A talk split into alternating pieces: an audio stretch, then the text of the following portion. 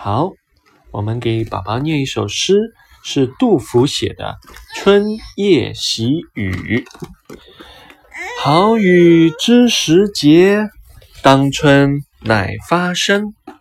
随风潜入夜，润物细无声。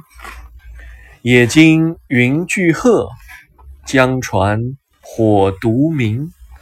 晓看红湿处。花重锦官城。这首诗是杜甫，也就是啊唐诗的名篇，是杜甫上元二年（公元761年）在成都草堂居住。他那个时候写写的啊。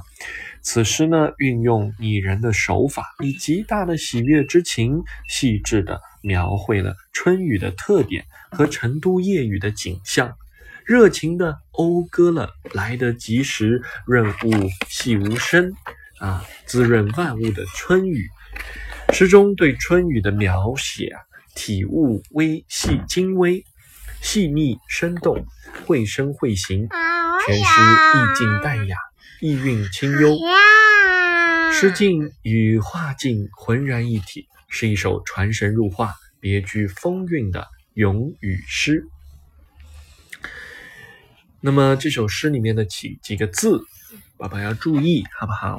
好雨知时节，这个“知”就是仿佛明白啊，知道的一样。那么说“雨知时节”是一种拟人化的写法。嗯。那其中的“潜”潜入夜是暗暗的、悄悄的，哎，也写的非常的生动，对不对？